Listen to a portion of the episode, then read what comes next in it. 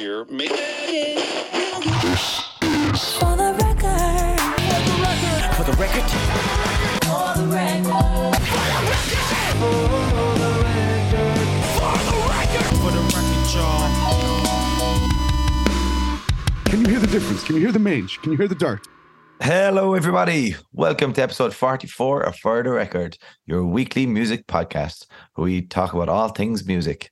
Sometimes we talk about records, sometimes we talk about issues, and sometimes we just talk about things we want to talk about. And this episode is an example of that, the third category, just something we want to talk about. You can follow us on For the Record Pod, Facebook and Instagram, and all that good schniz. Uh, my name is Sean Tierney. Thanks a million for joining us. And with me, as always, is Mr. Zach Buggy. Hello there. Oh, that was really full on and impressive and in my ears. I loved it. How are you, my friend? Good. I'm not too bad, bro. How you doing? I'm pretty good. I'm pretty good. I'm I'm I'm looking forward to talk about this because um yeah, I've picked a couple of ones that you're gonna laugh at me for. But uh yeah, well one that you're definitely gonna laugh at me for. But um that's Well- we'll get there. We'll get there. Before we get stuck in, I will say that I came up with this idea. I can't remember when you asked me to start the podcast with you. Was it the end of It was the end. So what year has what year are we in now? 23. 2023? So yeah. we started in like, so we did like a pilot episode that never aired at the end of 2021. okay. So that's when So we you- started, yeah? Yeah. So it was Yeah. it was toward the end of 2021. You asked me if I was up for doing a podcast with you. Mhm. So I recorded, I, I wrote down this list on the 10th of December 2020. So I, I've been kicking around doing this in some form of podcast or blog or just something eh, for fucking years now, which is basically like a one and done scenario where I just thought of all the brilliant bands or brilliant albums that I love that never had a follow up. And my list is about like going to, it's nearly 20 at this point. But what we're going to do today is our usual exchange list thing where we do a top three each, right? And then I think Well- if this goes well, Maybe not a top three, just kind of three examples, I think. that's what Yeah. I mean. Yeah. Yeah. And then if we do three each, and then because I, otherwise there's so many great albums on this list I want to talk about, and I don't want to blow my load on one episode. So I think we'll call this like volume one of one and duns. I think so. Definitely. I think that's probably a, a yeah, good I- way of doing it. Because literally this morning, I just I didn't even think too much about it. This morning, I just pulled out the list because each one of these albums is near and dear to me, and I just had about a 20 minutes meditation on what three I really want to dissect today. but but all of these other ones I definitely want to come back to at some point and discuss as well. But I think today, yeah, is the our, is volume one of our th- one and done series, which is just where we are really going to talk about some fucking brilliant albums that basically came out, whether they were side projects or new bands that never went anywhere else. Just an amazing album and then a mic drop. Yeah. And I think that's yeah. just to, to kind of clarify, that's what this is. This isn't bands who've just released a debut album and will be releasing one in, you know, a couple of years. This is literally there's one album, there's kind of no sign of reformations or a, a second release on the horizon. This is literally, as the title suggests, one and done.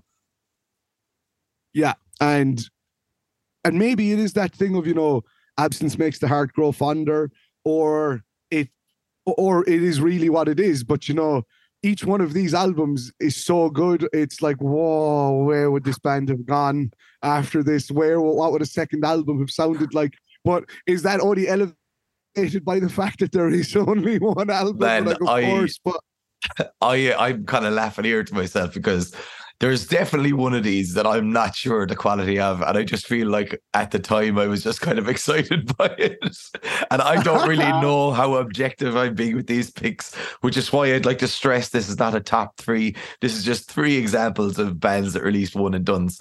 Um, before we get into ours, um, I don't know now. Uh, we don't know each other's picks or anything, but I stayed away from a couple of the like really big ones, like Lauryn Hill, the Miseducation of Lauryn Hill, and stuff. Like, I mean, if you're putting together a list of the greatest artists with just one album, I mean, that's up near the top of them, really. Like, you know, so so I I stayed away from stuff like that. And another one I didn't put on this list, but uh, we might get to it if we do a volume two, is uh Operation Ivy. I just want to like I I throw my hands up, you know, it's a one and done. Obviously, I fucking adore it. But I, I, you know, so I stayed away from kind of the really, really big ones, if that makes sense. I don't know if you did something similar or to be fair, if to anyone who's a regular-ish listener who's listened to this podcast and heard our list episodes like Mhm. this, like this one before, you know, I never go for the fucking obvious you ones. I really al- don't. No, and like and that's kind of the point of this podcast because there probably is 50 podcasts talking about why the Miseducation of Lauryn Hill is one of the greatest one and done albums ever. We're here to talk about the one and done albums that that should have more podcasts about them. And they actually mightn't even be that good. Yeah. it's just that we like them. Um, Yeah, seeing as how yeah. seeing as how this is your idea, do you want to kick us off? Oh, okay. Hmm, where to begin? I'm gonna go with an album that I was vibing mad on again a couple of weeks ago. It's an album I kind of revisit once a year when I'm in the mood for something really obnoxiously heavy and nothing new is doing it for me. But this album has like so much more going on underneath the surface, and it really just shocks me that this band, for whatever reason, just never made any real waves, notable waves at all. Can I guess what it is? Of course you can. I could be way off, but just when you said obnoxiously heavy, is this Buster by Admiral Angry? No, No, no, it's not Ah, Buster. fuck. I thought I finally could guess one of yours. Oh, that that is an immense fucking album with arguably the heaviest breakdown of all time, Illusion of Strength. But th- that's that's an episode unto itself because it actually might be. I'm getting Nam flashbacks thinking about a closing breakdown in Illusion of Strength. Like, oh my fucking god! Oh, it's like, oh no, no. Why'd you bring up Admiral Angry? sorry, sorry, sorry. I just thought I was like, yes, I finally got to guess one, but no, I was wrong. No, I'm talking about an album called Fetish by a band known as The Boy Will Drown. And it came out in 2009, I'm nearly certain, on Earache Records. They're a UK based band who, I mean, before that, they, only had one demo and then they released Fetish. And I, I think all of the songs, all of the three or four tracks on their demo were re recorded and retitled for Fetish. So basically those 10 tracks are like all that exists of the band's output and it's really hard to pin down their sound because they came up in the you know it was the late noughties 2008 2009 so it was it was when every band in the uk and shit was in deathcore bands. So like a lot of people kind of assume that they're deathcore and they got lumped in with the deathcore crowd and their ep does have a couple of fucking like typical pig squeals here and there. But by the time the album came round, they'd omitted the pig squeals, omitted almost any kind of deathcore leanings. And every time I listen back to the record, it's literally an amalgamation of technical death metal, hardcore punk, and post hardcore all at once. And I mean, and I'm talking like cryptopsy levels of technicality, like fucking absurd bass lines and rapid fire fucking tapping and mad time signatures and like but then the lyrics are and the, the song titles are very humorous you know deep throat uh which which was originally called deep throat isn't a movie dead girls which was originally called dead girls don't say no Oh Barry God. barrymore's pool party so when you see these song titles you're like oh okay here we go and then you read the lyrics and the lyrics are like it's one of those like that one of those emo things with these absurdly stupid song titles and then these really deep ass lyrics. All the lyrics on the fucking album are like these horrific metaphors about like the world ending and relationships falling apart and betrayal, but like done in this really poetic manner. And then the album, like like I said, is so absurdly technical and then blisteringly heavy, so it can go like it can feel like tech death and then the pummeling brutality of hardcore punk all at once. But then it'll go into these like really like cathartic, like fucking post-hardcore crescendos, kind of like we were talking about in the Zulu album, like how it like can like the ending of Who Jah Bless No One Curse. Like there's there's moments on the album where it goes into these almost Deftones post metal, like real triumphant, cathartic crescendos. When it's like, wasn't I just just listening to like a myriad of blast beats and fucking horrible breakdowns a minute ago? It, it the album is just it's absurd to me, like that this album never it didn't make a dent in the deathcore scene, in the technical death metal scene. Even like this album borders on mathcore. This is like tech death and hardcore, like twisted to a point where it, it's more it actually leans toward mathcore more. Yet, like apart from like maybe one buddy of mine who loves all the same shit as me, Dillinger and all that. We he him and me discovered the band around the same time. And apart from the two of us, I've never met anyone who's familiar with the band. Yet every time I go and as the years go by, the older I get, new albums come out in similar genres. And each year I find myself going back to the boy will drown fetish just because I want to hear because there's nothing else that sounds like it. Because it's like I said, it's it ticks so many boxes for me at once. It gives me like that dizzying, head spinning technicality of like tech death, that, but it also has like the and it does. It's it's weird. It's not like deathcore. It's like technical death metal and hardcore punk. They, they they almost they still retain more of the individual aspects of those genres rather than combining them into like a more just standard deathcore formula.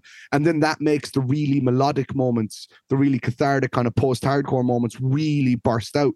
And Mm. then that's not even to mention there are just really strange moments like um there's a track called Joseph Fritzl and in the it, and it's just a total nightmare of fucking noise and then out of nowhere it turns into like a bluegrass tune for a good minute and a half it's just a bluegrass like pulse and and this weird old twangy fucking banjo and and then it just goes it, it the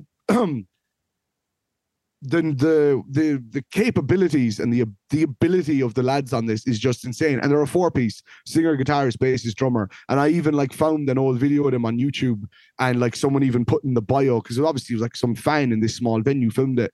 And obviously, when the album came out, people were like giving out that there's no way they can play this shit live.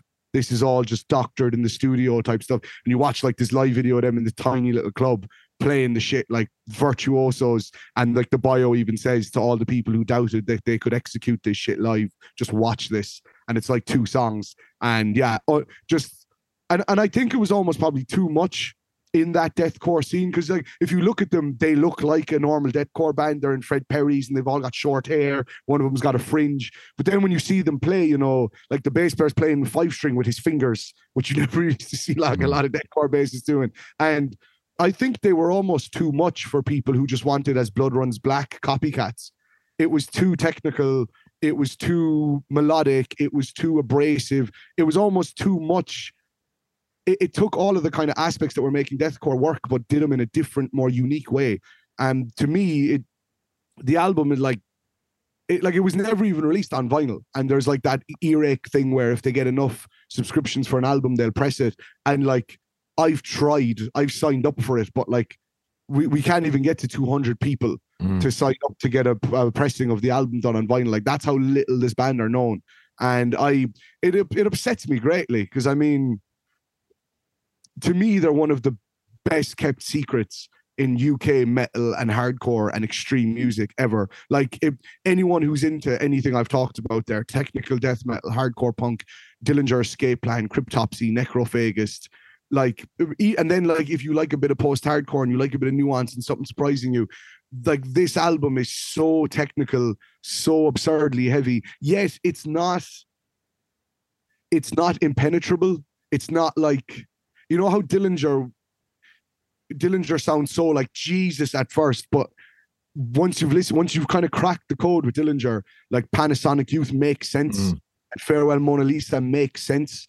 That's what the Boy Will Drown are like. It's not like Jesus Christ, I can never keep up with any of this. Once you've listened to the album two or three times, like the technicality clicks with you. You can follow the leads of the guitar and the time signature changes and the vocals are very clear. Like, and the songs are about two and a half to three minutes. They don't overstay their welcome. So there's an instantaneous, catchy quality to the songs, even though they're absurdly technical and heavy. it, it's it's just an immense piece of work. Ten Mm. tracks, half an hour, and it's one of my favorite, just extreme albums ever. One of my favorite metal and hardcore albums ever. And it, it it's just absurd. Not enough people listen to it or know it. The boy will drown fetish. I will every year I go back to it, and I will continue to go back to it. Um, it's funny you said that. Um, you know, it's just you and a buddy of yours. I, I believe, I believe, I know which buddy it is. Um, are the are the only kind of two people who know it. But um, I actually I know this record. Um, I I remember listening to it back in the day, and I was a bit like you. I was wondering why it wasn't hitting. But if you think about it, in two thousand, like in two thousand eight, two thousand nine, like two thousand eight, Bring Me the Horizon release, Suicide Season. Um, and you know, like, do you remember like Maylene and the Sons of Disaster, that kind of southern groovy, Yeah. you know, and as well, like, you know, Cancer Bats were really hitting at the time. I think there was just a shift away from that kind of technical, you know, that kind of technical music a little bit. A little bit, you know. I think they might have just fell through the cracks. And particularly in the um particularly in the UK scene. The UK scene was moving on at that point. You know, there was a lot of like really cool bands around that time, like fucking Heights and all that stuff around that time, if my memory serves me correctly. Um, so there was a, you know, there was a lot of, there was a lot of other stuff going on at that time. Um, I can, I can see what you're saying, that you're wondering how it never hit and all this carry on. Because I remember actually quite liking it. Um, I I just looked it up there as you were talking, and I remember the artwork and I, I remember the record. And um, but yeah, I think that maybe maybe the scene was shifting slightly at the time, you know, and they kind of fell through the cracks slightly. Because you are right, it is it from what I remember, it is a really, really good record. It's really solid. It's really, like you said, really technical. Uh, but it does have that kind of way in that a lot of really technical music doesn't have sometimes. But um, yeah, that's a, that's a really really good shout, man. Um, the boy will drown fetish, great way to kick us off on our one and duns. Fair play. Um, yeah, I'm glad. I'm glad you know it because it's just it's it's just an album. I feel like, you know, I mentioned it in an episode before. You know, there's you know, there's an album that you love and you're like and that you know isn't that big, and you can't help but think of all the people you know with similar tastes who would love this exact record. And I'm like, why am I the only one who's who feels like they've Yeah. discovered this when other people should be like this? It just it deserves more appreciation, I think. So I that's why I had I had to start with that because and it was because it was the one I was listening to most recently and that I'd revisited most recently. And fuck me, it's it's still a stellar record. And talk about a one and done. Yeah, I'm I'm gonna try that on actually once uh, once we get finished. I'm gonna get get back to it at some point this week. Um, my first one, um, I'm gonna get the ridiculous one out of the way first. Um, this is this is a band I don't think we've ever discussed either. Definitely not on this or in person, as far as I know. Um, what did you think of "Bullet for My Valentine"? He says, knowing the answer. I don't think you know the answer. Oh, interesting. because I was, funnily enough, okay, quick tangent. I was literally only talking about this the other day at work because 2000trees announced Bullet for My Valentine as the final headliner. It is. and I must admit, I think it's pretty wank because, like, I, I just said it to my buddy. I was like, you know, last year it was Idles, Turnstile, and Thrice.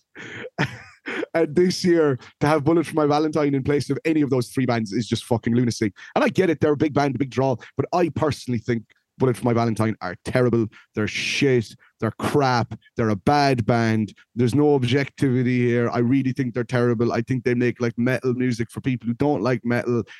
Or like they, they, they make metal music for guys who need something to pump them up in the gym, but like who would still call metalheads goths. And that's totally fine. I you know, more respect to them. They make their money, all that shit. You know, uh, they can buy and sell me, whatever. Not my thing. Do not like them. That being said, I was a teenager once.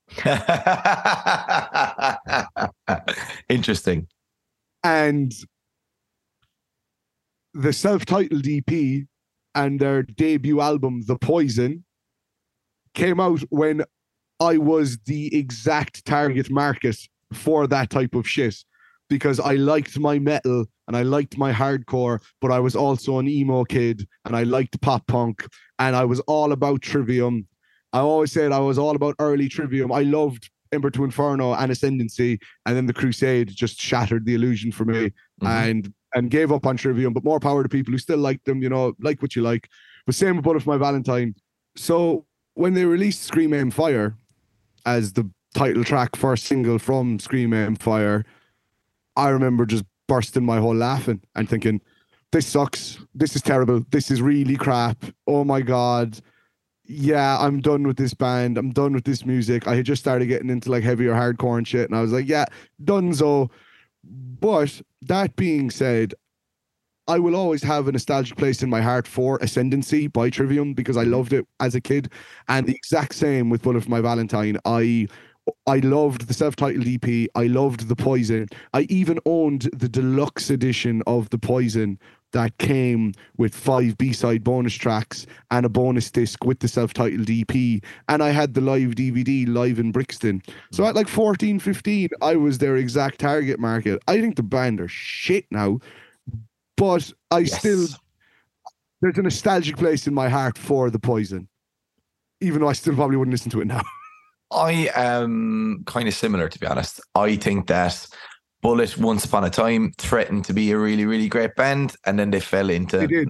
massive amounts of mediocrity. Uh, Scream Aim Fire has its moments. The record that came after that in 2010, uh, Fever, is fucking great. There's some really, really good tracks in it. And I saw them at Download 2010. I think they headlined the second stage, or else they were fairly high up on the second stage. And they were absolutely outrageous. They won the bands of the weekend, man. I couldn't believe how good they were because I was just kind of waning on them a little bit. Anyway, the reason for this whole bullet preamble is Yeah. my first one and done pick is it came at a time where Bullet were one were one of the biggest bands in metal alongside, you know, your Triviums and fucking Lamb of God and Avenged and all them. They were one of the biggest of the new crop. And then It was a simpler time. it was a simpler time. And then Matt Tuck from Bullet for My Valentine announced a side project featuring members of Glamour of the Kill, Pitch Shifter, Rise to Remain, and most importantly, and the thing that really tickled me, Mr. Liam Cormier from Cancer Bats. The album I am talking about, my one and done, is Vultures by Axe Wound. Do you remember this record? Not at all. Like not even for a fucking millisecond. I Really? I was like when I was rambling about Bullet there, I was like, why is he getting me to talk about Bullet for my Valentine when the Poison is not their only album? So where is this going? I don't know that Matt has any side project. I am completely in the dark here. Enlighten me, sir. Really? Okay. So uh, when we when we first brought up this topic, we actually we we decided we were going to do this a couple of weeks ago, maybe maybe more at this stage. So I was kind of thinking about my one and done records and all this kind of thing, and I said, "Fuck it! Remember that Axe Wound album? I'm gonna throw that on, and I'm gonna just laugh at how shit it is." I was kind of surprised. It's actually really really fun. It's really really fun. It's metal it's got great, great, great riffs in it. Whatever you say about Matt Tuck, he is a talented guitarist. He's not a great songwriter, but he's a talented guitarist. You know, he can he can really play, um, which is which is fine. But fuck me, there's some massive riffs in this. It's it's metalcore, I guess, in the in that 2010 sense of metalcore, you know. Um, and I, I had such a laugh listening to it. I was driving the car. I was. I just had such a laugh. It's the riffs are massive. The drumming is massive. It's a proper like ripping groovy metalcore record. I honestly think it might be the best thing Matt Tuck has ever been on. Uh, um, Liam Cormier, when he's going for the full on fucking metal vocals, ah, just pump it straight into my veins. He adds this like kind of this hardcore sensibility to the metal vocals. And that style just works so well. And you could see it on, you know, the stuff like um Sleep This Away and you know Darkness Lives from Cancer Bats. You know, when they when they go for that proper hulking riff and then Liam just fucking streaking over the top of it. This When record out the when he lets out the ergs. The yes, proper erg, when he yeah. ergs. This record, man, is a great showcase for it. Like when Matt Tuck does his fucking his chorusy bits on it. uh, Yeah, whatever. I'm not. I'm not big in it to be honest. It's kind of the weak points of the record, to be honest. But like, in fairness to him, he does take a little bit of a backseat. Liam is most definitely the front man. Um, but yeah, I mean, the album, like, it runs out of steam. Like, I, I think that would be probably putting it, um, putting it mildly. Um, but like for the most part, it's 41 minutes, and for a half an hour, this is a real fucking, this is a real blast. It's, it's not clever, it's not big, but it's heavy. The riffs are great. The drumming is sick. And it kind of makes me think, you know, there's all these bands now that people say are like, oh, they're really cool, man. They're really heavy and la, la, la, la. And it, it just shows that even a side project from someone like Matt Tuck is far more brutal, far more heavy than some of these really super uber polished metal bands that we're being fed in 2023. And I must say, I did I did decide to put this on as a laugh, but if I hold my hands up, I fucking enjoyed the shit out of it. It was such a laugh revisiting it. And I remember it kind of took me back to hearing the album for the first time and the kind of excitement of, you know, Liam getting a chance to hang with someone who was in a huge metal band and maybe it'll be big for Cancer Bats. And then that record actually not being that bad, you know. So look, uh, it's it's just something because we're not doing top threes. It's just, you know, our little picks of, you know, one and dones that you might not have heard. That's the reason it's in here. It's not going to change your life. But if you want to listen to something with just fucking big fuck off riffs, catchy choruses, fucking huge drumming. The drumming is unreal. Axe Wound Vultures is an absolute riot from start to finish. I I was stunned by how much I actually enjoyed it um, when I revisited it. So yeah, that's my first pick. Axe Wound Vultures. I'm definitely going to have to do a little research just to hear some of this because, like, I've never fucking heard of this at all, man. If I, if I'm if I'm being hundred percent honest, I don't know if you'll enjoy it given the shit you're into now because it's very Yeah. two thousands metalcore. But the addition of the attitude and the the charisma of Liam Cormier, I think, makes it infinitely better than like ninety five percent of modern kind of metalcore bands. So, my number two, even though it's not really a list or a top three or whatever, Your second choice. my second choice would be. I, I- think at this point it's no big secret that I'm a big fan of emo music. Mhm. So I remember like when I was deep in the throes of the emo revival, all obsessed with like everything on Run for Cover Records, like in love with Turnover and Citizen and Basement and Modern Baseball and checking out like American football and Cap'n Jazz and fucking Owls and Braid and Empire Empire. I was a lonely estate and just soaking up all that shit. And a buddy of mine mentioned snowing to me. And he goes like, "Oh, have you ever?" He was like, "You're you love all this emo stuff. You surely checked out snowing. They're like the ones." I was like, "I've never heard of snowing, man." And he said, "Oh, dude, go, go check out snowing." And they only had one EP. I have I have the I have their entire discography on vinyl. It was just one EP and one album. So the EP was released in 2010, I think. It was called "Fuck Your Emotional Bullshit." And then Twenty they thirteen, it says here. no, no, no way. Because their their album came out in like 2011. So like they were broken up by then. So like 2013, no way. There's also a record here from 2016. That time I sat in a pile of chocolate. Yeah. That's a compilation of the EP "Fuck Your Emotional Bullshit" and a bunch of demos, Ah, okay, and there are two compilation songs. That's what I I have that on vinyl, which is the compilation, of the EP, and all the like demos, and then I have the album, and the album is called "I Could Do Whatever I Wanted If I Wanted," and that is the pinnacle of emo revival to me. Uh, that album is like it, it was one of those ones I had to really go on a mission to track down on vinyl, and I, it's one of my like babies that I'm so happy to own. Snowing Sound. Mm, I think because Snowing were kind of big before, well, they weren't even big, but Snowing were around before there was the before this kind of run for cover boom in like the 2010s made everyone get into emo and melodic hardcore and shit. Snowing were kind of before that.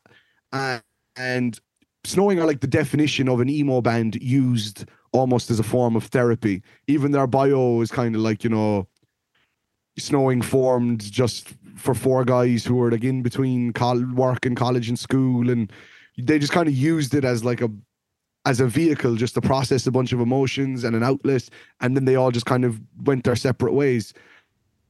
Now, the sound of snowing is like really indebted to like Cap'n Jazz and a lot of that 90s math rocky esque emo. Or you know that thing of like, you know, is it math rock or is it pop punk with twinkly parts? And that Yeah. and, and snowing played in that middle ground where like sometimes it was pop punk with twinkly parts and sometimes it was like shouty math rock. But what makes uh the album just just one of my favorites is just how how brutally honest and absurd it is. It, it is like it's it's Pinkerton levels of uncomfortable honesty like to a point where it yeah it's it's considered one of like the underground emo classics because of just how it's really frenetic. It's really it's short. It's like i think the album's only like 29 minutes and the songs can go from minute and a half super techie bursts of energy to these full on 4 minute really slow gorgeous lush emo arrangements. And lyrically i mean the album is rough. It like it really goes into John Galm uh is the is the primary songwriter. I'm nearly certain. I just want to make sure because I know there's another Jon Gomm who does like fucking fancy Newton Faulkner acoustic Yeah. guitar and shite. And I just so I just want to make sure I've got my man's name. it is, yeah. John G A L M. There we G. go. Galm. Back myself, John Galm. Hmm. His snowing mainly seems to have been an outlet for him processing his father's death. So a lot of the lyrics on here are about grief and about kind of lashing out and failed relationships. And I mean, they're like the closing track could be better forever. That's what is one of my favorite album closers of all time. And you know, the refrain is, Well, my dad died just like his dad died, and I know someday I'll die, but I'm alive. And he he screams, I'm alive, like it's the worst thing in the world to be alive, like in that time. And it's just him constantly screaming over, but I'm alive and it's like it should be this triumphant thing. At least I'm alive, but you can tell it's not. He's almost envious that the two men became that came before him in his family line are just dead, and he's got to still be alive and appro- and accept that grief. And you know, and then and then there's like a lot of really really Rivers Cuomo cringy, bittersweet kind of you know. Uh, you know, I spent my last six bucks on whiskey and sent a thousand texts that I regret, but they're written in a language I don't know there are things you know about me now I wish you didn't know.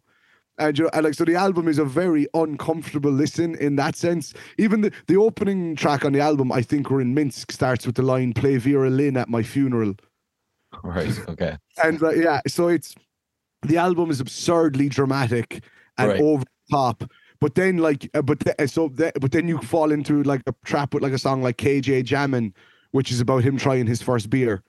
Or there's an amazing song that I think the shortest song on the album is about a minute and a half. Uh, Memo, yeah, that's fine, man. And it's a minute and a half emo, twinkly pop punk math song about not being in college.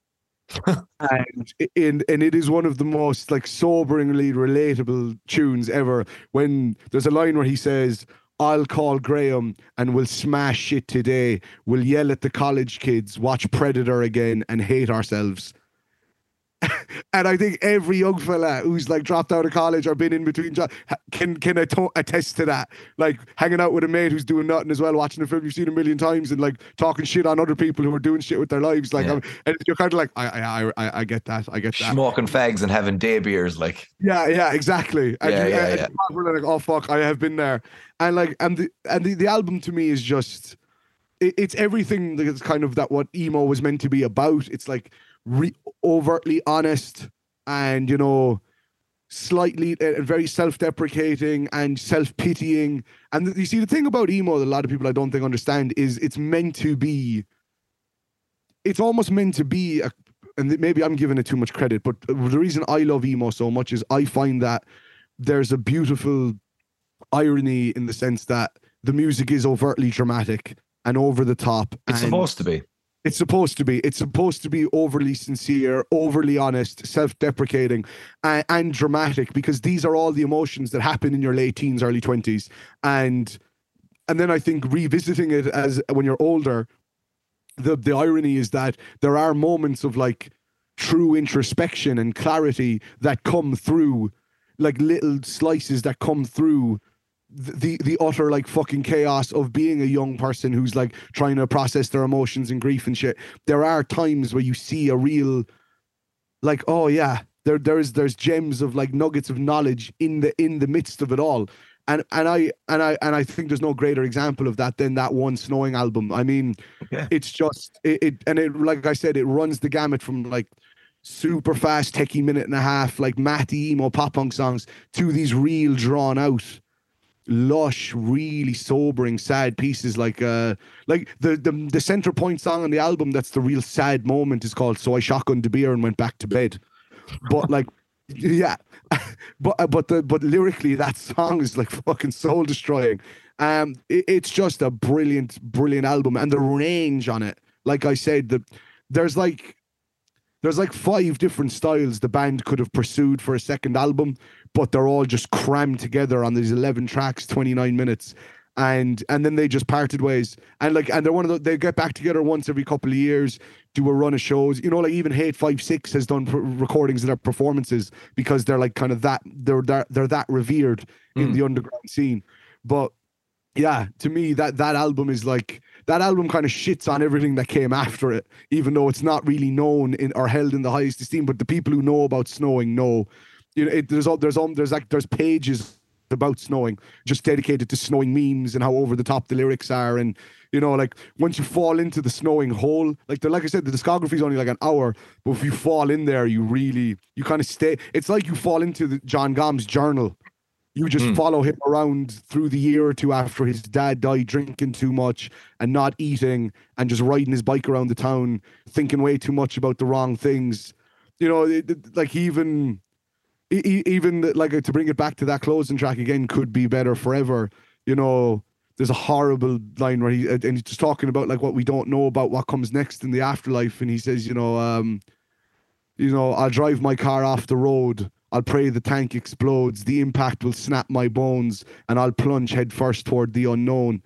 Will Saint Pete assess my soul, or will I sleep without dreams in some hole? Yeah. Yeah, and and he but he's singing that over this lovely, twinkly fucking beat, and he's like nah hmm. nah, and it's like and it is that kind of, you know, even to call your closing track could be better forever. It's kind of like you know, am I okay yet? Am I not? Do we ever become okay? It to me, it's just it's everything about. It's distilled of the the '90s math rocky Cap'n Jazz emo and the more pop punk accessible modern baseball lilt of the later revival scene all kind of encapsulated in one record. And i i i if someone, one person said to me, What's one emo revival album worth checking out? I'd be like, Snowing. I could do whatever I wanted if I wanted. And there's a bunch of bearded, hairy lads all across the world who'd back me on that. Fair. Yeah. Yeah, It's just a great, it's a great, um, if it, it does everything emo should do. It's like fun and energetic and punky and angsty, but also really weighty and emotional, but only ta asks for a half an hour of your time. Is there like um is there a lineage to something like Spanish love songs?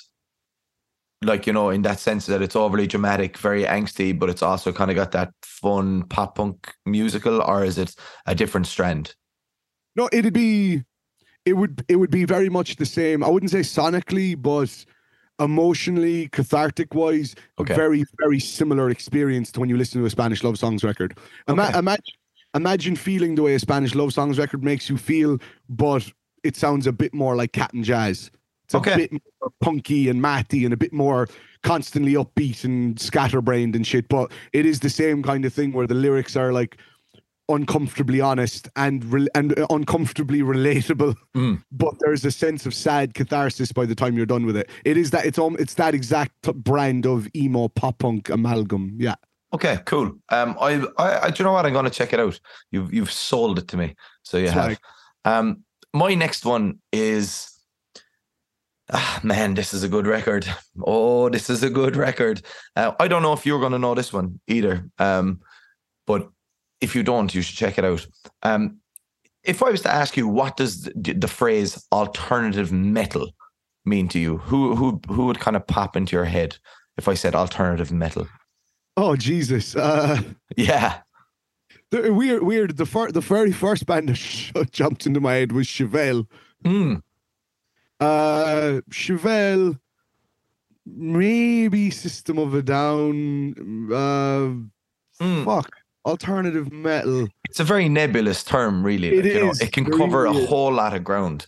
But I Yeah. always associate it with the 90s. Like the 90s, I think, was a hotbed for alternative metal. Yeah, Yes, You know. helmet and shit like that. It all, yeah, it's it's all Here that. we night- go. Okay, So, uh, this album was released in February 1997.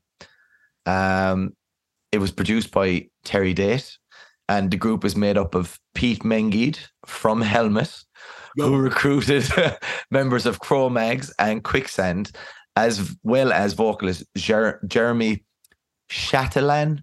Chatelain, I, I, I, if I pronounced that wrong, I apologize. And he went on to form Jets to Brazil. Do you know Jets to Brazil? No. I know. Am I correct in saying that Jets to Brazil was your man from Jawbreakers project? Um, I don't know. Let me look that I know- up. Two seconds. Yeah, look that up now because I know that because I I love Jawbreaker, love him, but I know that when Jawbreaker broke up, I'm pretty sure the the front man, the primary songwriter, started his own a new project, Yeah, and I know Blake. I always thought that. Blake Sch- Schwarzenbach. Yeah, that's why I didn't say it because I I can never get Blake's surname right. But I'm nearly certain he started Jets to Brazil. That was his like that Yeah. was what he did after Jawbreaker. with Jeremy Chatelain. Oh shit! I did not know was- that. The, the vocalist in this band, the band are handsome and the album is self titled. Don't know this at all. Man, this fucking record is unbelievable. This is their entire discography. One album, 39 minutes, 40 seconds. They, I- believe that they formed it like Pete Mengede and the guys from Cro-Mags and stuff.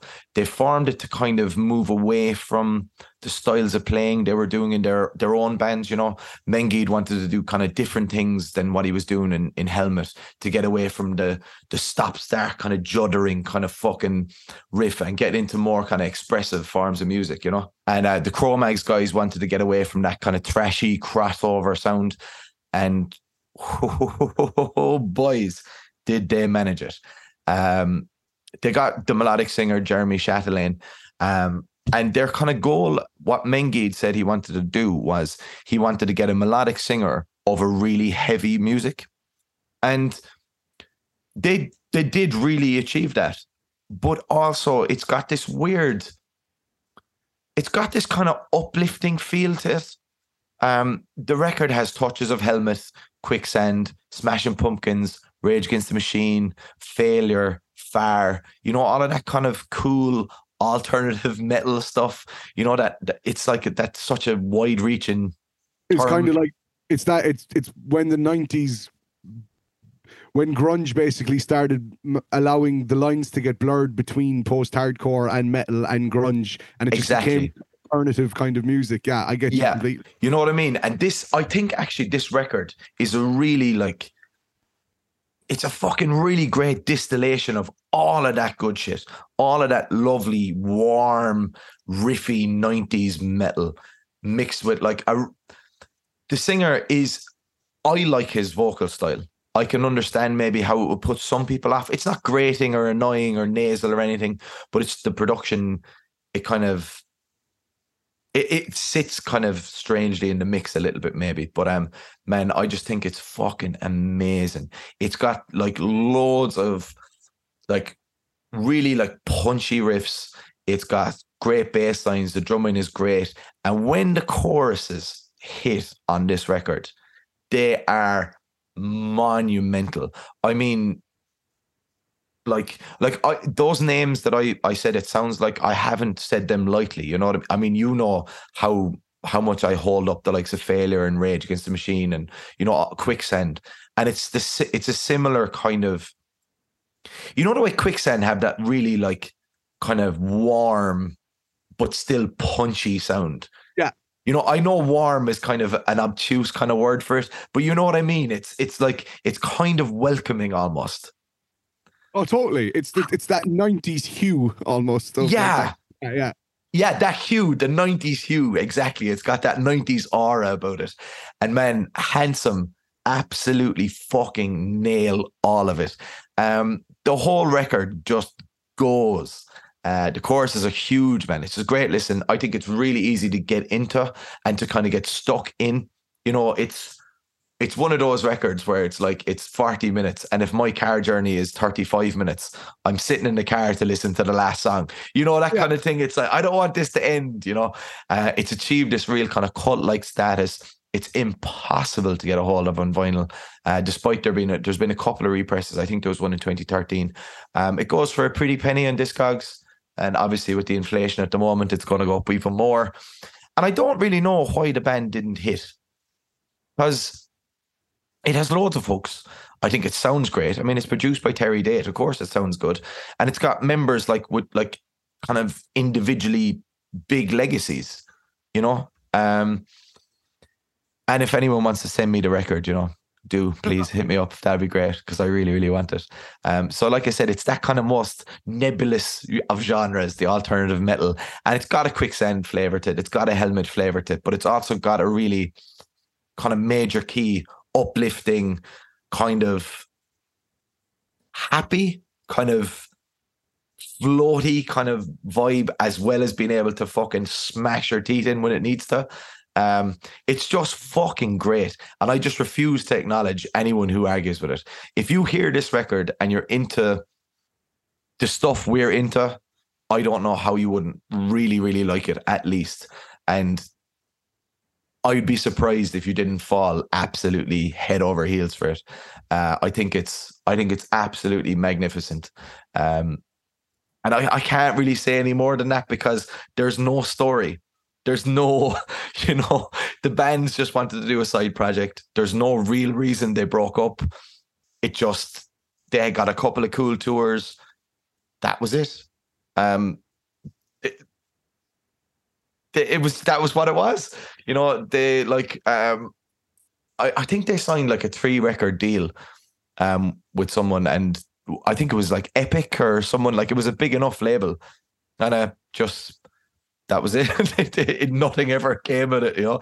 I think they started new material and but they were let go um through some weird like contractual clause or something. Um but yeah, it's uh it's it, it's great. The the members have gone on, you know, um, to as I said, Jets to Brazil. Um, one the bassist, I think he went to play with Mark Lanegan, and you know they work with like Queens of the Stone Age, those that family of people as well. Uh, it's just it's fucking great, man. I I can't say enough good things about it. Um, and I wish I could tell you more about it, you know. But it's like if, like I said, if you like any of the bands I mentioned, and if you like Deftones, I can't see why you wouldn't like this record, and I can't see how it hasn't like it hasn't like even found that retrospective kind of like shit. We missed that at the time. kind of like the way like about two thirds of people at hum shows now are people who found hum through like bands like title fight and stuff like Exactly, exact that hum effect. Exactly, that's exactly what I mean. Um, just to, like to to finish off, um, Kerrang put it as one of the twelve most underrated albums of the nineties, and I would definitely agree with them. And like uh, a louder sound, you know, they're that they they do classic rock and metal hammer and everything. They're the kind of mothership for that. I think uh, they included them in like the top fifty cult metal bands, and they they really are. Um, and I, I, genuinely think you'd love them, man. You'd you'd really enjoy them. And um, that's speaking to you directly, but also you, those out there in the listening for the record universe. Just check out Handsome, Handsome, not Hanson MMMBop, Handsome as in he's such a handsome boy. Uh, go check them out. They're fucking great. And it's one record. It'll take 40 minutes of your time and you won't regret a second of it. no i'm i'm very much sold I, i've never heard of this and it sounds right up my street alley and uh, and section of the of the building block so Well, forget about going back and checking out Axe Wound. Like Axe Wound is a bit of fun, it's a bit of crack, but like you might actually really like Handsome. Sweet. no I, i'll prioritize handsome for sure Absolutely. I think that's wise. so is this my last one my This is your one? last one, yeah. okay then i And I'll also, definitely just just to reiterate what we said at the start, this has actually been really good fun. So this is definitely volume one. We're going to revisit this definitely. yeah, there are there are oodles of other one and done albums that need representation. But the top one today, ladies and gentlemen, is an album that I tracked down on vinyl there about a year or two ago, and I was so delighted because this was one I just did not know about until mm, it was like five, six years after it had come out. A buddy of mine introduced me to it, and it just you know when you listen to an album once and you're like, oh my god, this could end up being one of my favorite albums of all time. And Yeah. then you listen to it again and you're like, oh fuck, it is. So the album I'm talking about is the one and only full length from a band called Blakfish, spelled all one word without a C. So B L A K Fish. And their one and only album was titled Champions. Now, this record is absurd. This is one of my favoriteest albums that has ever walked the earth. This is like they they had a handful of EPs beforehand, uh, most of them demo quality, but the last EP before this was called "See You in Another City," and that really established them quite well and got them a lot of buzz. And they signed to Hassle, and then they put out their debut, one and only album, Champions. Now this is like the sound of, you know, it because I've talked before about bands I love, like Reuben, Lower Than Atlantis, uh, Foxjaw, that kind of British post-hardcore, heavy, cheeky lyrics, like. But Blakfish took it to a whole other place because Blakfish were so technical. Blakfish almost Blakfish are like a mathcore Reuben is the best way I could put it. They're like really technical, really heavy, yet still super catchy and instantaneous. So the way Reuben were able to kind of marry those elements of like Dillinger escape plan technicality and hardcore fury, but then also with these like proper sugary, instantaneous hooks, like almost like Biffy Clyro, like early Biffy as well. Blakfish are just another one of those great contenders for that scene of music. But there's something about champions that just really resonated with me because I love my hardcore and I love my mathcore and my technical music, but I also love my catchy hooks and I love wittiness in my lyrics. So I mean, like Blakfish almost had that. They almost had that early gallows type of like confrontational punk, but in a far more nuanced, sardonic way, like Reuben would. I mean, there's a song like the songs on the subject matter of Blakfish's songs, especially throughout Champions. Um, the opening track, Economics, is about modern day economics and the cost of living crisis. And it's funny that, you know, the album came out in 2008. and you know, it's more relevant now. Uh, you know, the what's that line where he says, you know, um, what we all earn in one year, footballers earn in one week. Mm. And like, and and then like you end up going to songs like, uh, what's that great tune? You know, uh, Ringo Starr, second best drummer in the Beatles. And like and and, and they go they, they like talk about like modern music and like what what's that great line? Um I don't know what came first, the shit music or the shit drugs, but all the kids who used to come to shows now just go to clubs. You know, I don't think I was. A, I've never liked dance music, and I don't think that I ever will. It's like, there's just like real, real sarcastic fucking moments in it, and um, the, uh, uh, but then there are moments, but then like, and you have these like, com- like I said, complete freak. Like there's two singers, both the guitar players sung, and they could both sing, and they could both scream. So you almost had like a double, like the way Simon Neil from Biffy or Jamie Lenman from Reuben had a great singing voice and a shrieking, howling vocal too. When you have two boys able to do that, it almost has like a Callous Daoboys effect where you're like bouncing back and forth between these two unhinged, shrieking, screaming deliveries, and then they can both trade off in these really sugary, sweet pop hook ways as well. And I mean, no band should be able to write a song as catchy and as furious as I saw a car on fire there once, which is a song about trying to find parking in London. And that's what I love about them. Like they they stick within their fucking messages on a lot of their tracks where it's like this is what the song's about and this is what it's staying about. You know, um, uh, and then there's like, but the, the most amazing point in the album for me comes toward the end where they really lean into their more melodic tendencies on a song called Randy Sage, True American Hero. And that song is literally about when the band were traveling from England to the States, to Seattle, I think, to record the album. And there's a song on the album called Scotland's Worst Invention, which is about the television because the TV was actually invented by someone in Scotland. So, but the so- the lyrics of the song really go into like porn and fucking, you know, uh, all of the shit you can just watch on your TV and become obs- uh, desensitized to violence on your TV and all that. And they had the lyrics in a notebook, and security went through their shit and found the notebook of lyrics and didn't want to let them through because of the lyrics of Scotland's worst invention. They were like, "Why are you coming into the states?" Which are like with these perverted lyrics, and the boys were like, "We're a band. Like, look at our. Why are you going through my lyric notebook?" And like, it became this big fucking thing, like where they weren't going to let them through and all this. And one of the airport's TSA staff like came over and was like, "They're like, they're clearly a punk band. Like, this is clearly a lyric book. They're going to record in America. Like, what are we doing? Let them through." and the band were like, "What's your name? We're going to write a song about you, man." And the man was like, "My name's Randy Sage, lads, whatever." And the boys, No way. Yeah, and the boys wrote a song in the studio and put it on the album. That's just all about them being stuck, trying to get through into the states. like, so like the, the album is just brilliant, and like I said, it's like super. It is like I mean, there are parts of this that are borderline math. That that no fuck borderline. They're mathcore.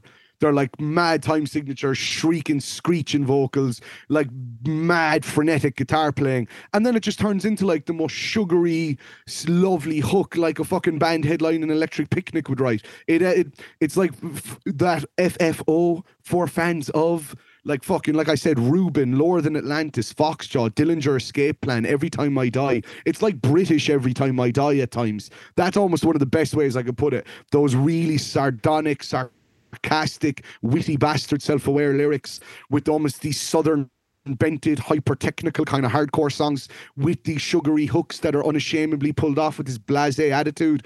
That like black that's Blakfish for you. Uh, like Champions is such a good record, and I and I really do rate the EP that came before it too. See you in another city. I mean, only Blakfish could write a song, literally a song about tidying your mom's gaff before you have guests coming over, and like like I said, the song's called "Preparing for Guests," and there's like this moment where he goes, uh, you know, it's like we're lying to all of our friends. This house will never be this tidy again. Lord, give me the strength to not hoover my room.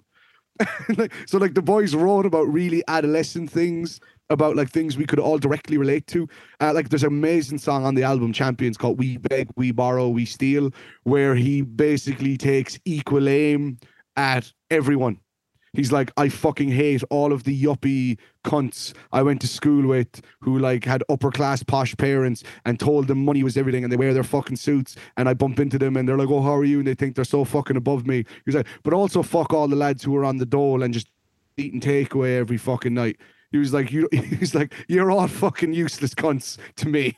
And you know, he was like, because none of you are about living life. Like you're all just cunts. And like, and there is like, and there's a, there's like a beautiful honesty in that where he's just kind of like, fuck you.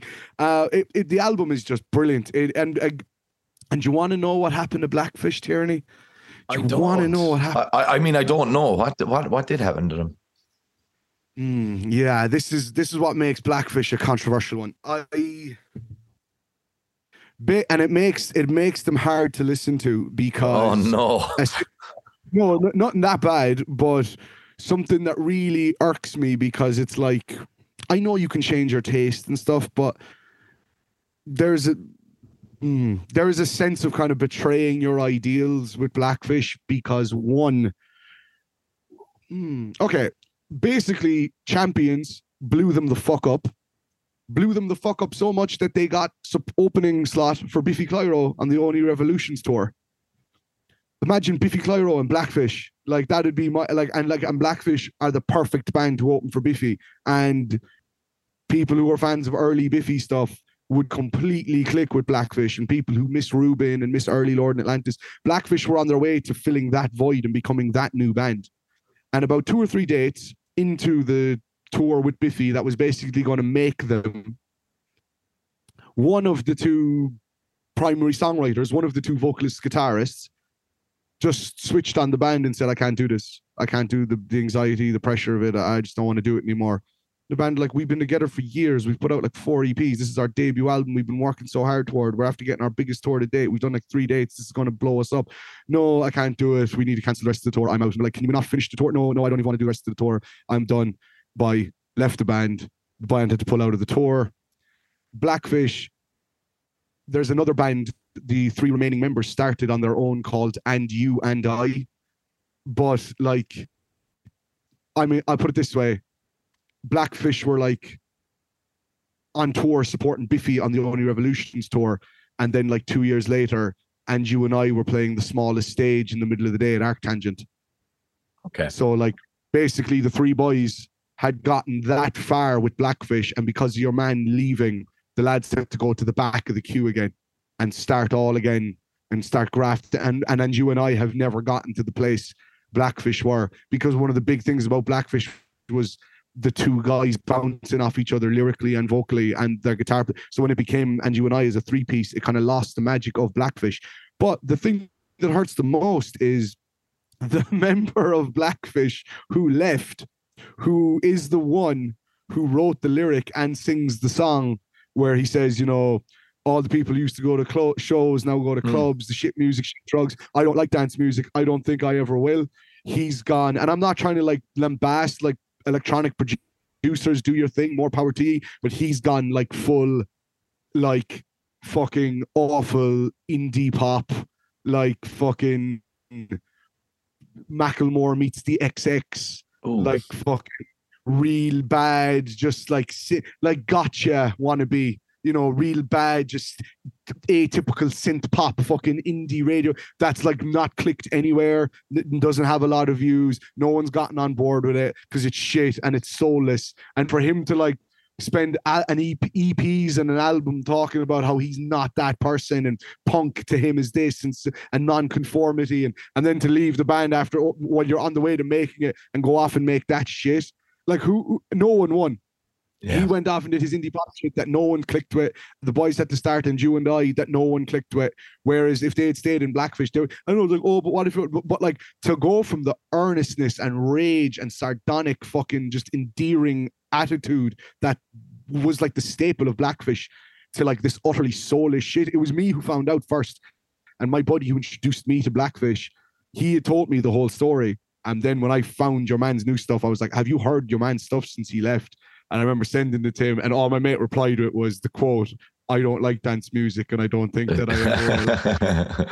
Like Yeah. what talk about like if you're gonna put that on an album, but then in the span of three years be able to make some really shitty indie pop, then Yeah. like think about your values and your statements a bit more. If you're that easy to flip flop. it sounds very like the the Mike Duce situation, doesn't it? Um, yes, very similar. very, he- very similar. What was that thing he did? Headache, was it? Was Yeah, it headache?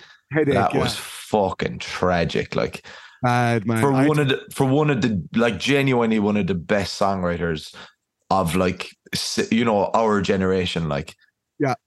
yeah, very bad, very bad. But I was like, I know that name. I know this Blakfish. I know this Blakfish. They did. They were part of the 15 years of Hassle Records. That's, that's why. where I got the album. yeah, Champions was was because I got um Dead Set on uh, not dead. I got um Birthing the Giant by Cancer Bats in that um in that repress. I, I knew I recognized it. Um, just while you were saying there, I just gave a quick listen to uh, a little bit of the track. Like this sounds absolutely right up my street. I am fucking gonna check this out almost I- immediately. this sounds like right, like really for me. Champions is one of those albums without exaggerating that like when I had it on my old laptop on iTunes, like it was well over the hundred plays each song. Oh yeah, Yeah, I had rinsed. I had, I had, I had my iTunes plays were all up in triple figures. I had it on CD, and now I have it on vinyl. Like uh, one of my favorite, just to be the vaguest way possible, one of my favorite punk or alternative albums that there has ever Cool. been. Like, it, and the thing is, like I've said like a million times, the influences of this band, how heavy it can be, but how catchy it can be, how it can click so many things for me at once. I want to listen to something that's really chaotic and heavy, but I also Mm. want some I can sing along to and dance around to. But the thing about Blakfish that's so great is that they have like this just beautiful ability to make a big deal out of nothing. And I mean Cool. that in the sense that their lyrics can like you kind of sometimes you're waiting for like them to steer into another direction and show the darker, more deeper core of what they're saying with this metaphor. And it's like, no, no, they're literally just writing a three and a half minute math mathcore song about trying to find parking in London.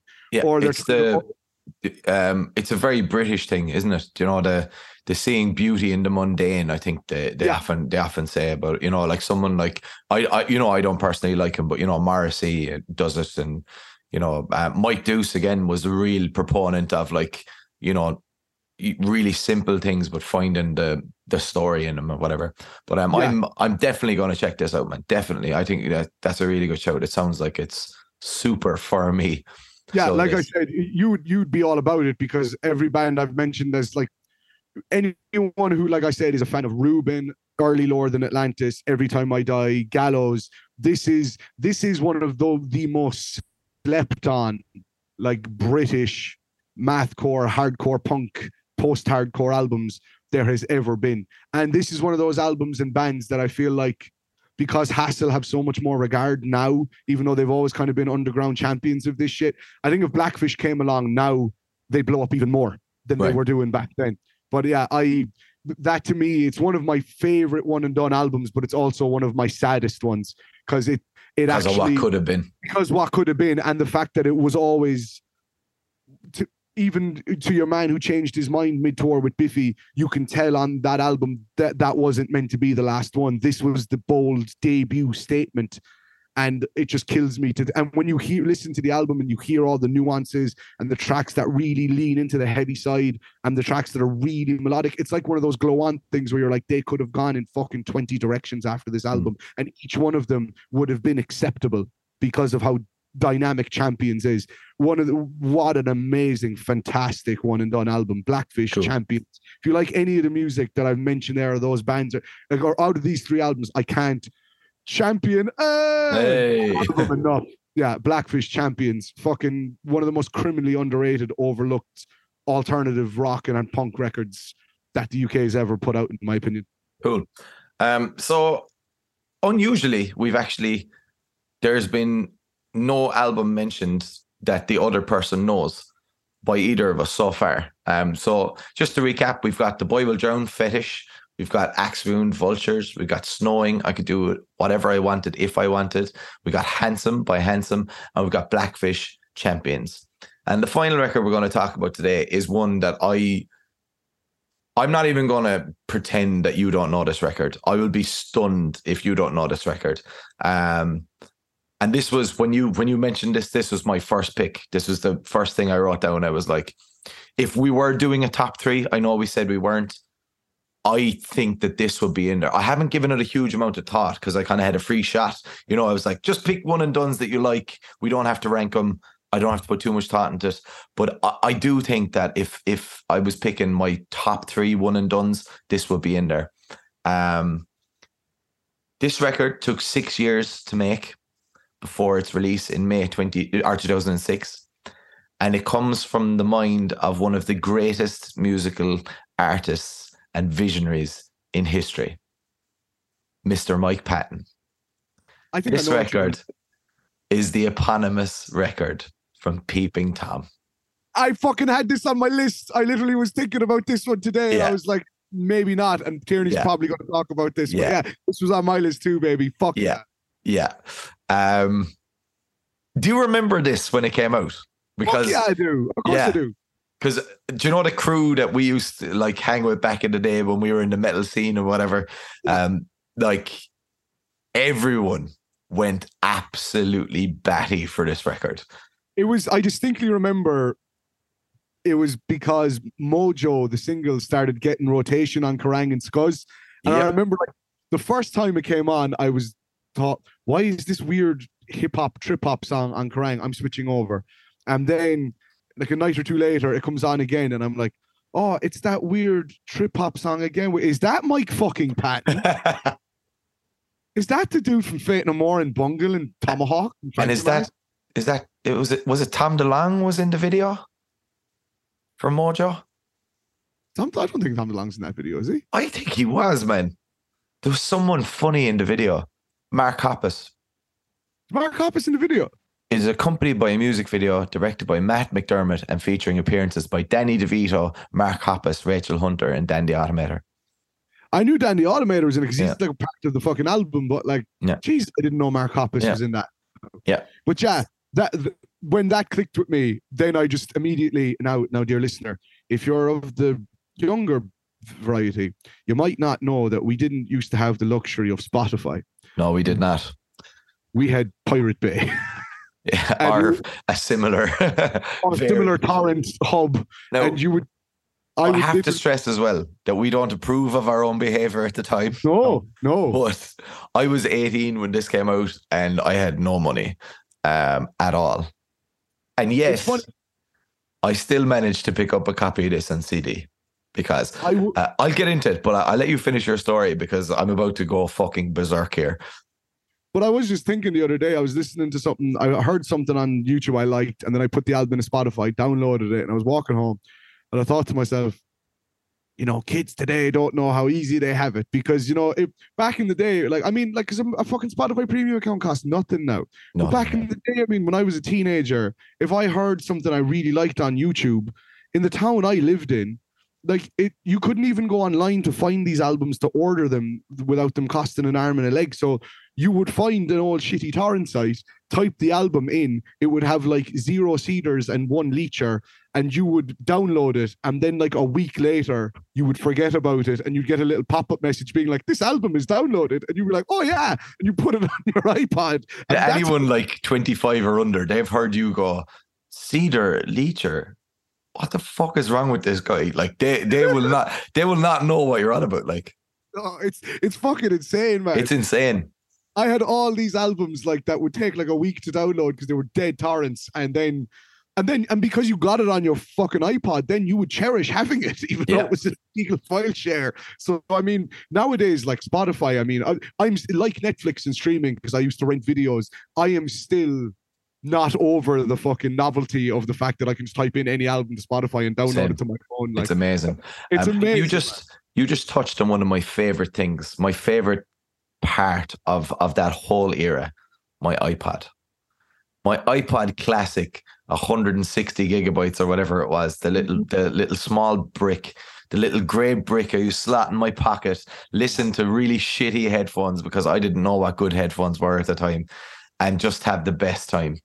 But man, I I'm not exaggerating. For most of 2006, from the moment I got this album, however I uh, procured it, I don't know.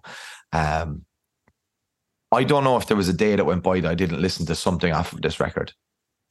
I was absolutely obsessed. When you were talking about Blakfish and the plays and your iTunes going up over the hundreds or whatever, man, I honestly don't know how many times I listened to the, some of the songs in this record. Um, we're gonna get. I, I'm going to get into the songs because I know we can have a bit of back and forth about this because you know the tunes as well. But um, I I don't know. Can you remember this? But at the time, so Mike Patton is like, for those of you don't know, I'm sure those of you listening do know. He's like the the the best singer in the history of alternative music, possibly. He's one of those people who has a real claim to that. You know, he's most known for Faith No More, but he's got Tomahawk, Mr. Bungle, Fantômas, endless amounts of side projects. And this is one that I just I cherish so much. But um, I don't know if you can corroborate this story or not. But at the time, I remember there being an interview with someone where Mike Patton said he was sick of radio at the time. He just hated everything he heard on the radio. And his vision for Peeping Tom was that he wanted it to be what radio should be. He wanted it to be what the radio in his brain sounded like. Um, that's the quote I remember at the time. And I- I just I find it bizarre that this didn't kick off in a huge way. Because he enlisted some unbelievable names. And he said that some of the people on the record are still strangers to him. They never met. They just made the record by sending files back and forth to each other. But uh, on this record, he works with uh, Odd Nosdam, Rahzel, Dandy Automator, Amon Tobin, Kool Keith, Jel, Massive Attack, Bebel Gilberto, Kid Koala, Dose One, Dub Trio, and perhaps most memorably, Norah Jones, um, who was massive at the time. And uh, he made her say the word fucker, and everyone went ballistic because Norah Jones, with her sweet, sultry vocals, swore on record. It was amazing. Um, the songs on this record are fucking amazing. And I think they still hold up really, really well. I turned it on the other day and I still remember all the words. Like I said, like I listened to this constantly for a, for a year and then intermittently since like but I mean like all the fucking time. I was obsessed. I think five seconds is an unbelievable opener. Um, you know, that one second, two second, three seconds, four second, five seconds in. Ah, so good. Mojo is weird and sexy and groovy, and like the beatboxing from Rahzel is sick. Don't even trip has the best chorus. I know that assholes grow in trees. And I'm here to trim the leaves, and I'm afraid that you're still my friend. And you're just a piece of shit, but I can overlook it today because you're still my friend. It's so fucking good. I just love this record, man. That's not, uh, That's not the worst Patton impression in the world, you know. You That's me, that's- heard that album obscene amounts that you got the cadences kind of down. Like, Yeah, I'm just so I'm so fucked. I've been I've been playing music for the last five nights in a row, and I'm my throat is fucked. Or else it would be even better. Um, and I, like I said, hearing Norah Jones say "fucker" in her gorgeous sultry vocal, I really like Norah Jones's voice. Like some of her songs are very kind of you know wallpapery, but like she's a, toast. yeah, yeah, oh, absolutely. But um, like she's got a beautiful voice, and like hearing her sing the you know on the track "Sucker" is amazing. And then the best track is probably the last one, "We're Not Alone," which has this like just gigantic chorus with this really mad production job, and Mike giving one of his most glorious and mental vocal performances. I fucking neighborhood space, man. love. Ah, what a tune! give rep to your neighborhood space, man. That's Oh man, everything, everything on Yeah, here, I think brilliant. is fucking incredible. Like this record is fucking incredible. And like honestly, first draft pick for the one and done's for me. It's just like straight in there. Adore this. Adore this record. You see what I, what I think is great about Peeping Tom is the fact that like as genreless or genre fluid as Patton can be, and like I mean, just look at Bungle, look at Faith No More, and then as experimental as he can be and shit. The thing about Peeping Tom was like, you know, yes, it is still bona fide Patton weirdness and pattern Patton eccentricities, but for the most part, it really it feels to me like Patton took like the elements of hip hop and trip hop and like modern kind of production and modern pop music that he liked, and it it's almost like he he put him he set him put himself in a box and was like, what what how far can I push my Pattonisms, but but stay in these confines. Don't hmm. don't allow myself to like I don't have Trey Spruance or someone to allow me to fucking let's just throw in a clusterfuck of no let me stay like I mean the the, the, the box is still pretty big but It's quite broad, yeah. Yeah. quite broad but it's it's still a confine in terms of Patton for, I, for Do you know what I mean? That For sense. anyone else that like spans genres beyond anything I can ever even imagine, but for Patton, it's really narrow. Yeah. For anyone else that would be a really impressive like like eh, like expansive project but for Patton it's one of his most restrained that's what Yeah. I'm getting There is an actual, there is a, despite all the collaborations and like the various different styles he hits on, you're right.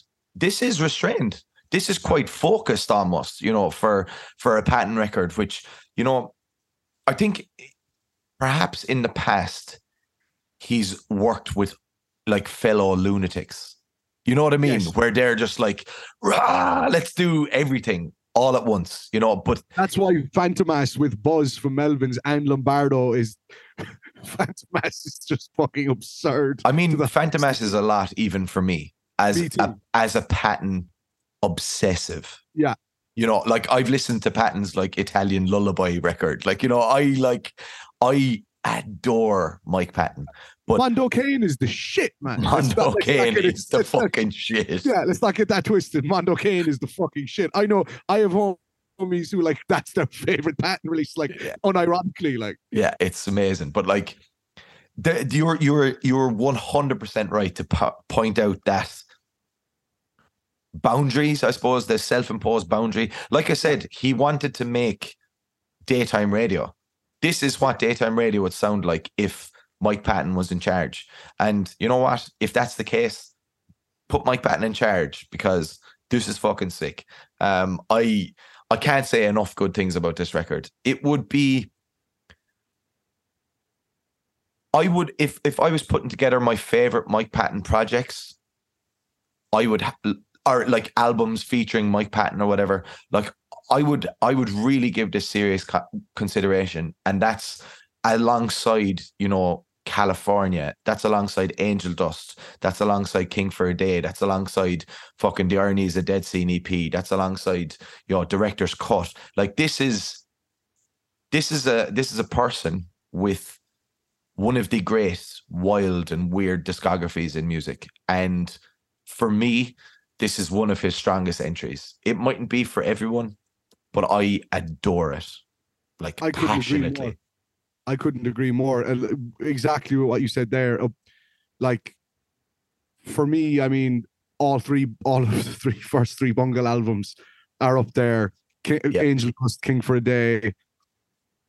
i mean that's like that's ignoring the real thing because the real thing is the popular pick but i mean the real thing is fucking outrageous as well I mean, yeah, and then I mean, everything I- faith no more i did man like Yeah, I even like I even like Sol Invictus. A lot of people front. i like love Sol Invictus. I i yeah, think it's Sol Invictus. incredible Yeah, thank you, fucking thank you. You're the first person I've ever heard say that. What? I watch people go like, "Oh, it was a bit too little, too late." I'm like, "It's fucking unreal." it's, it's like unbelievable Yeah, it's like there was no other band putting out an album like that in 20. It Was it 2016, 2015 2015? I fucking. 2015. I remember I was late. I was a few months late to Sol Invictus, and everyone told me, "Oh, it's really disappointing." And I remember the first listen, I was like, No. "What the fuck was everyone talking about?" Sol Invictus is amazing, man. But yeah, I and and I have a mad soft spot for those very the first two Tomahawk records, the self-titled and. Mit Gas. And I but like you, I hold Peeping Tom in they're they're like I like you, I love Patton. I, I I will put my ears on everything in his expansive discography, but there is an upper echelon. And Peeping Tom is 100% in that upper echelon. Exactly. That's a that's actually a great way of putting it because yeah, there is an upper echelon because Yeah. he just literally he does so much that some of it isn't going to hit, no matter Yeah. how much you know you want to try and convince yourself that it does, but it doesn't really, you know. Um Uh, this is most definitely in the top tier of Patton entries for me. I think it's fucking incredible. I'm delighted that you love it as well because I, I just think, man, I, I would I would have been surprised if you didn't because I remember just everyone that we were friends with back in the day was obsessed. Like I had like long conversations with people just about this record. Like fucking six of us sitting around the table in the Greyhound drinking pints, talking about fucking, you know, Mike Patton and Peeping Tom. And it was yeah, it was it was a good time. It was a good time. But um yeah, it's a fucking amazing record. Self-titled Peeping Well- Tom is beyond brilliant. I feel like it was almost a moment of vindication for people our age too, because like we were getting like lambasted with this whole, you know, oh, you're all you all like metal and punk and nothing else. And it's like, no, we we like good music, but like just a lot of what's popular now is shit. Like I, you know, I had mixed feelings. You know, it's like it's like figuring out your sexuality. Like you're figuring out your music taste. You're like 14, and it's like, I love mostly metal and punk. Mhm.